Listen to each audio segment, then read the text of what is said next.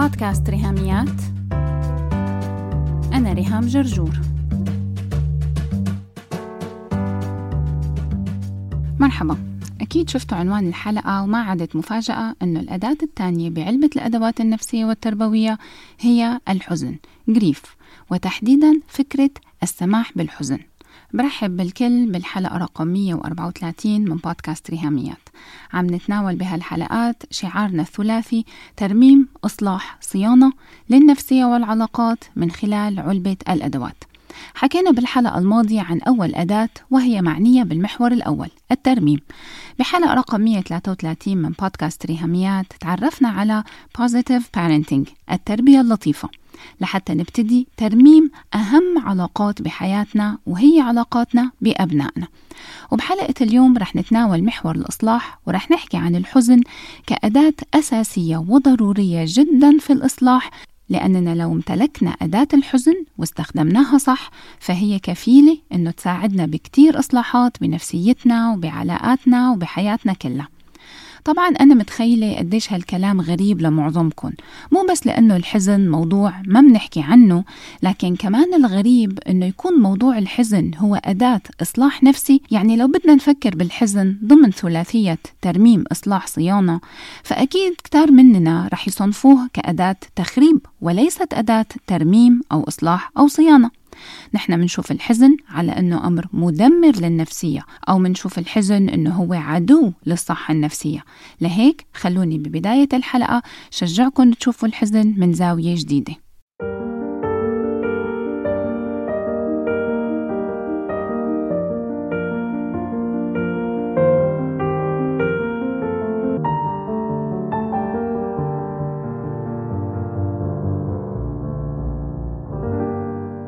الحزن جريف هو أمر حتمي بالحياة. يعني هي ما مسألة لو صابني حزن لكن هي فعليا لما يصيبني حزن كيف فيني أتعامل معه؟ لأنه شيء مؤكد أنه بحياتي رح أحزن سواء حزن الفقد أو الخسارة أو حزن النهايات. مع أي نهاية منواجهها بحياتنا نحن منحزن. لما أشياء بتخلص علاقات بتخلص ولما حياة شخص بتخلص نحن منحزن. أصعب نوع من أنواع الحزن هو الحزن بعد الفقد grief after loss وخاصة فقد شخص عزيز. لكن الفقد والخسارة ممكن يشملوا أمور تانية بالحياة لهيك مهم أننا نعرف أنه مجرد وجودنا بهالحياة بيحتم علينا أننا نفقد ونخسر. الخسارة بتاخد أشكال متنوعة كتير أولها وأكبرها مثل ما قلنا هو خسارة أشخاص وهذا موضوع ما أحوجنا أننا نعرف عنه أكثر ولهيك أنا عاملة عنه أول كورس بالعربي متاح أونلاين على زوم عن grief and loss سميته كورس الحزن الواعي وقريبا رح أعلن عن تفاصيل ومواعيد الدورة الثالثة بعد ما نجحت الدورة الأولى والدورة الثانية الحمد لله رح أعمل دورة ثالثة مع بداية السنة الجديدة إن شاء الله. فخسارة فقد شخص عزيز هو أمر بيسبب لنا حزن عميق جدا لما منكون grieving بعد وفاة شخص غالي. لكن كمان الخسارة بتشمل أنواع تانية من الجريف مثل الحزن بعد انتهاء علاقة سواء علاقة زواج أو علاقة رومانسية أو علاقة صداقة أو علاقة عائلية. ومن أنواع الخسارة كمان خسارة شغل أو هوية. وهالخسارة بتسبب حزن لما حدا بيفقد وظيفته مصدر دخله أو لما مثلا الأبناء بيكبروا بيتركوا البيت. أنا بخسر هويتي كأم وهالشي بيعني خسارة أسلوب حياة معين كنت متعودة عليه وفقدته. في كمان خسارة أحلام وتوقعات معينة اشتغلنا وسعينا إلى سنين وانتظرناها لكن ما تحققت أو ما حصلنا عليها مثل الارتباط أو الإنجاب. في كمان خسارة الصحة لما بنصاب بمرض سواء لفترة محدودة أسابيع أو شهور ويمكن سنوات وبنشفى منه أو بنصاب بمرض مزمن مكمل معنا برحلة حياتنا وغير تفاصيل أيامنا كلها. الحزن علينا حق. مهما كان عمرنا ومهما كانت حالتنا الاجتماعية أو الصحية أو المادية كلنا منحزن لهيك بحلقة اليوم أهم شي بدي وصله منا هو فكرة السماح بالحزن. إني أسمح لحالي تجريف فالحزن برأيي هو أداة لو تعلمنا وتدربنا على استخدامها فهي رح تكون إضافة جوهرية لعلبة الأدوات النفسية والتربوية.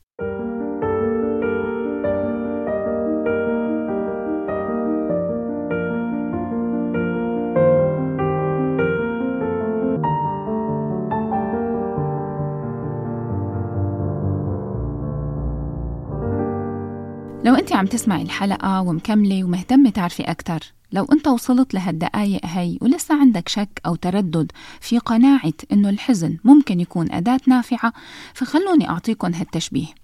بعلبة الأدوات الحرفية الملموسة يعني علبة العدة ممكن يكون في عنا مفك معين له مهمة معينة مثل لما بنشتري مكتبة من شركة آيكيا مثلا وبنجي نركبها بنلاقي الشركة باعتين مفك شكله غريب لكن هو الوحيد يلي رح ينفع مع مسامير المكتبة وهالمكتبة هي تحديدا. يعني ما فينا نقول عنه إنه هذا المفك هو سلاح ذو حدين لأنه هو الفايدة تبعه فايدة وحدة ومحدودة وما في منه ضرر. أما الشاكوش مثلا فهي أداة مرعبة. لو فكرنا باحتمال أنه طفل يمسكها وهو مانو بعمر يوعى كيف يستخدمها. أو لو نحن مسكنا الشاكوش وخبطنا فيه لوح إزاز. بدل ما نستخدم الشاكوش لندق مسمار بالحيط ونعلق لوحة حلوة. يعني الشاكوش من الأدوات يلي بتخوف مثل السكين بالمطبخ كمان. هيك الحزن لما نحن بنكبته أو منتجاهله أو بنستعمله غلط فهو ممكن يكون له آثار مدمرة بحياتنا. لكن لو نحن فهمناه صح وعطيناه مساحة وتدربنا على السماح بالحزن فهذا الجريف نفسه ممكن يكون أداة فعالة جدا بحياتنا. على سيرة المفكات والمسامير ولحتى نخفف من تقل هالحلقة بدي أخبركم عن موقف مضحك تعرضت له مؤخرا. كنت عم أحكي مع حدا وقلت إنه هالشي محتاج برغي وعزقة بعد ما قلت كلمة برغي وعزقة لاحظت علامات الاستغراب كأني عم أحكي ياباني. فدغري لحقت حالي وترجمت للمصري وقلت ده محتاج مسمار وصامولة. البرغي والعزقة بالسوري هني مسمار وصامولة بالمصري. يا لهوي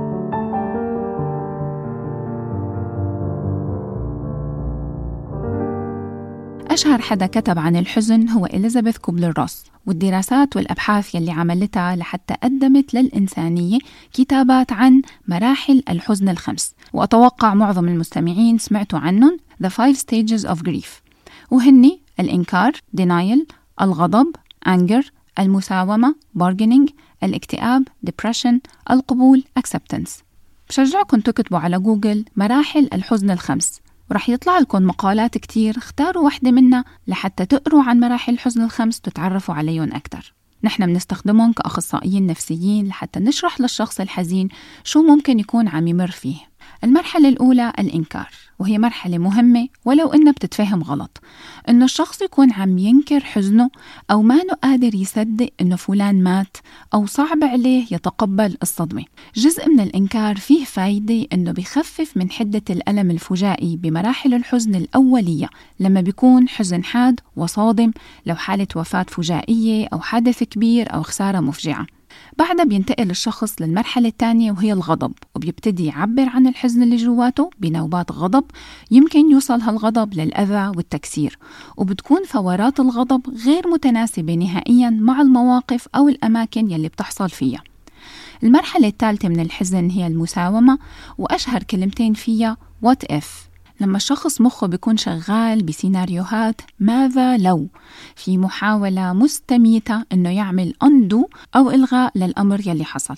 المرحلة الرابعة هي الاكتئاب. لما بيزول مفعول الإنكار ولما بيخفط الغضب ولما بتكون المساومة عقيمة منوصل لمرحلة الاكتئاب. مع استقرار الحزن وإدراك الشخص أنه الأمر اللي حصل حقيقي ودائم ولا مجال لتغييره. القبول أو التقبل وفيها نوع من أنواع التسليم للأمر والتعايش معه. مهم جدا نوضح هون إنه مو كل الناس بتمرق بهي الخمس مراحل ومو كل الناس بتمرق فيها بالتسلسل وهي المراحل ما إلها time frame ما إلها جدول زمني معين. يعني وارد جدا إنه في شخص يمر بمرحلة معينة ومرحلة تانية ما يختبرها ولا يمر فيها. ووارد جدا إنه شخص يمرق بكل هاي المراحل لكن بعد مرحلة القبول يرجع ويلاقي حاله رجع لمرحلة الإنكار أو لمرحلة الغضب وهذا شيء طبيعي جدا. مهم إنه نعرف إنه هاي المراحل ليست مسلمات وليست إلزامية إنه نفرضها على الشخص ونتوقعها منه. في كورس الحزن الواعي بنحكي أكثر عن مراحل الحزن الخمس وعن مرحلة سادسة كمان وهي القلق anxiety.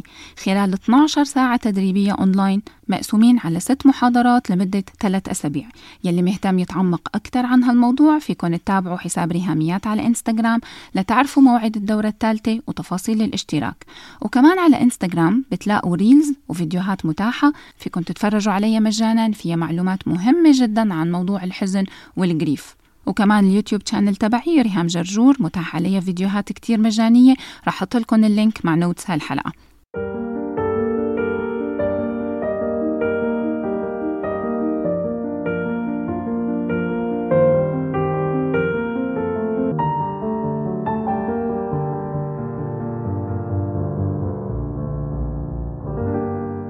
نصائح عملية للسماح بالحزن.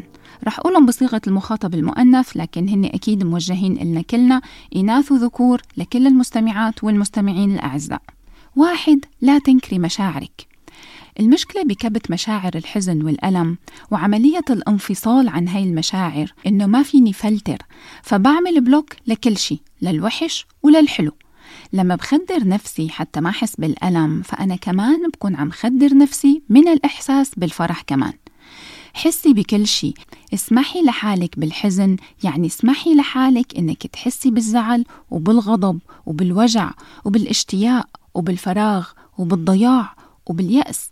لكن كمان لو لقيتي حالك حاسة بأمل حاسة بسعادة حاسة برضا لا تنكري على حالك هالمشاعر. ولا تقرري إنه عيب أو غلط أو مرفوضة.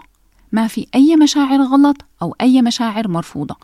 السلوك بناء على المشاعر ممكن يكون صح وممكن يكون غلط. وهذا شيء بنعلمه لأولادنا. أنا بقول لابني مشاعر الغضب هذا ما شيء غلط أبدا إنك أنت تحس إنك غضبان.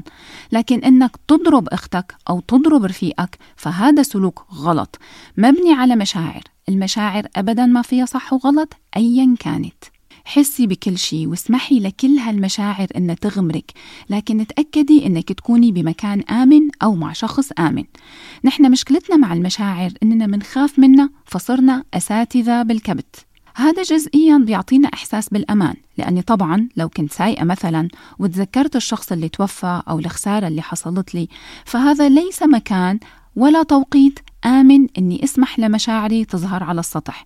يمكن بلش أبكي يمكن أفقد تركيزي يمكن يصيبني ضيق تنفس. لهيك بشجعك تخصصي وقت للسماح بالحزن. يعني حرفيا مثل ما منخصص وقت ومنقعد نذاكر أو ندرس مثل ما منخصص وقت نقعد نكتب إيميل مهم بالشغل أو أي نوع من تخصيص الوقت والتركيز لتاسك معين بنفس الطريقة بشجعك إنك لو عندك حزن مكبوت خصصي له وقت لحتى يظهر على السطح. سواء كان هذا الحزن لساها فريش لخسارة حصلت مؤخرا وإنت عم تسكتيه للحزن وتهربي منه أو لو هو حزن قديم من سنين مطمور ومدفون وعم يظهر بأعراض جسمانية وأمراض جسدية. فمهم كتير إنك تلاقي له متنفس وتخصصي له وقت للحزن كيف ما يجي يجي. لأنه ألم الحزن هو ألم نفسي وألم جسدي سوا. لا تعتقدي إنه فيكي تكبتي حزنك وتتجاهليه ويتلاشى. كأنك طمرتي شي جوا التراب وهو هالأمر biodegradable فمع الوقت رح يتحلل ويتلاشى. لا الحزن مثل الهواء تحت المي. رح يظهر أكيد وتطلع فقاعاته على السطح. ويمكن كمان أحيانا بياخد شكل حمم بركانية رح تنفجر عاجلا أم آجلا. وتلاقي حالك بالمرحلة السادسة من الحزن وهي مرحلة الأنجزايتي anxiety. عم يجي لك نوبات هلع وقلق. panic attacks anxiety attacks. بأعراض جسمانية مثل الرعشة والرجفان دقات القلب السريعة صعوبة التنفس التعرق البارد وغيرها من الأعراض النفس جسمانية psychosomatic يعني تعب جسدي أساسه نفسي وليس عضوي. وبعمرك ما تصدقي كلمة الوقت بنسي والوقت بيشفي. عامل الوقت مهم جدا لكن الوقت لحاله ما بكفي. لازم مع الوقت يكون في شغل يكون في intentional grief أو تكوني أنت ماشية خطوات consciously grieving يعني عم تمارسي الحزن الواعي. كوني بمكان آمن أو مع صديقة بتثقي فيها وخصصي وقت للسماح بالحزن. ولا تنكري مشاعرك.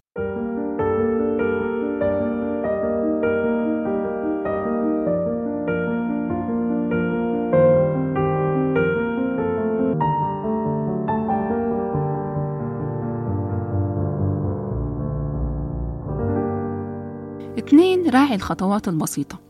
لا تقللي من أهمية الخطوات البسيطة يلي فيكي تعمليها لحتى تخففي من ألم الحزن. لو أنت حاسة أنه مجرد غسيل وجهك الصبح هو مهمة شاقة وصعبة ومانك قادرة تعمليها راعي حالك. لا تجلدي نفسك وتقولي إنك فاشلة أو إنك أوفر أو تيأسي. حاولي فعلا إنك تعتبري غسيل وجهك الصبح إنجاز عالمي. وشجعي حالك إنك تركزي كل طاقتك بس على هذا التاسك الصغير على هي المهمة خطوة غسيل وجهي الصبح. إنه هذا هدفي حاليا إني التزم بغسيل وجهي كل يوم الصبح وهي خطوة بسيطة لكنها رح تأخذني لقدام. واعتبريها انتصار مثل كأنك كسبتي معركة. راعي الخطوات البسيطة وكل ما تكوني قادرة زودي خطوة زيادة وبالمحصلة رح تلاقي حالك تحركتي لقدام. من ضمن الخطوات البسيطة هي التواصل سواء التواصل الداخلي مع نفسك أو التواصل الخارجي مع الآخرين. التواصل بيسمح لك تعبري عن مشاعرك وأفكارك بطريقة تدريجية وآمنة بدل ما يحصل الانفجار نتيجة الكبت يلي حكينا عنه. من الخطوات البسيطة هي أنك تشاركي حدا قريب منك عن شي صغير بخص حزنك أو عن موقف أو عن فكرة أو عن تفصيلة معينة. وممكن كمان تخصصي دفتر أو notebook لل journaling. تكتبي فيه خواطر ومذكرات لأنه الكتابة هي نوع من أنواع التنفيس والتعافي. إنك تعبري وتلاقي كلمات توصف يلي أنت حاسستيه وعم تفكري فيه. مجرد كتابة كلمة أو جملة فهي خطوة بسيطة لكنها شكل من أشكال التواصل الصحي وكتير بيساعدك في عملية السماح بالحزن. لهيك راعي الخطوات البسيطة.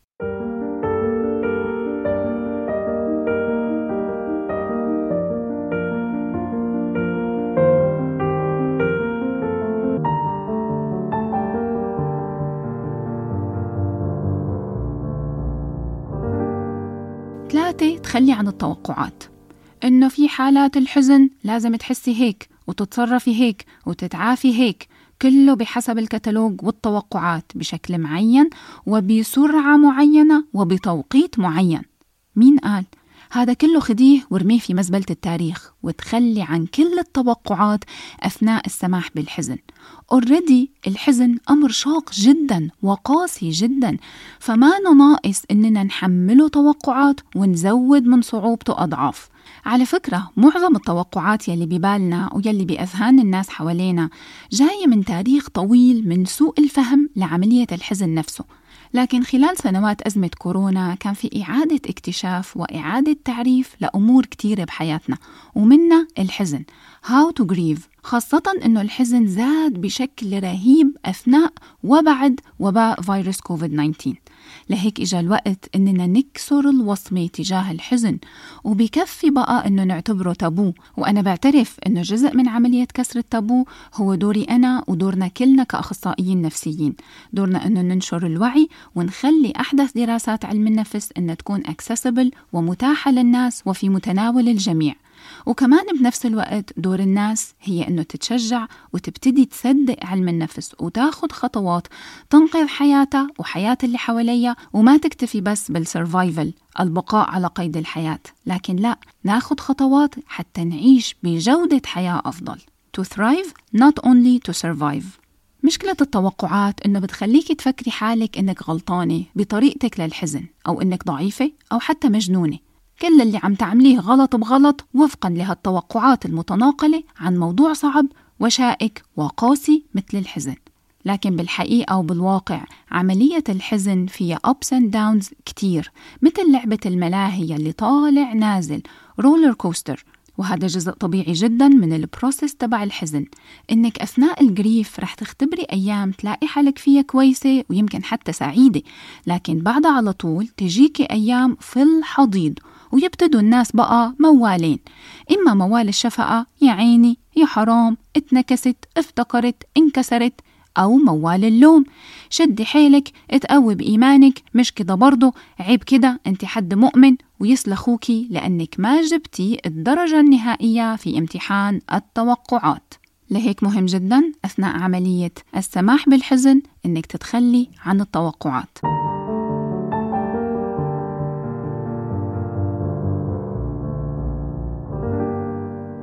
بالنسبة للأشخاص المهتمين أكثر بموضوع ال grief بشجعكم تتابعوا هاشتاج الحزن الواعي وهاشتاج السماح بالحزن لحتى تشوفوا كل الفيديوهات المجانية يلي عم أعملها عن موضوع الحزن والفقد. وكمان حتى تعرفوا مواعيد الدورات التدريبية وتفاصيل الاشتراك في كورسات موقع أكاديميتي. وراح أحط لكم ال link مع notes هالحلقة وكمان على إنستغرام بتلاقوا ال link في ال bio. بالحلقة الجاي رح نتناول ثالث محور في ثلاثية ترميم إصلاح صيانة.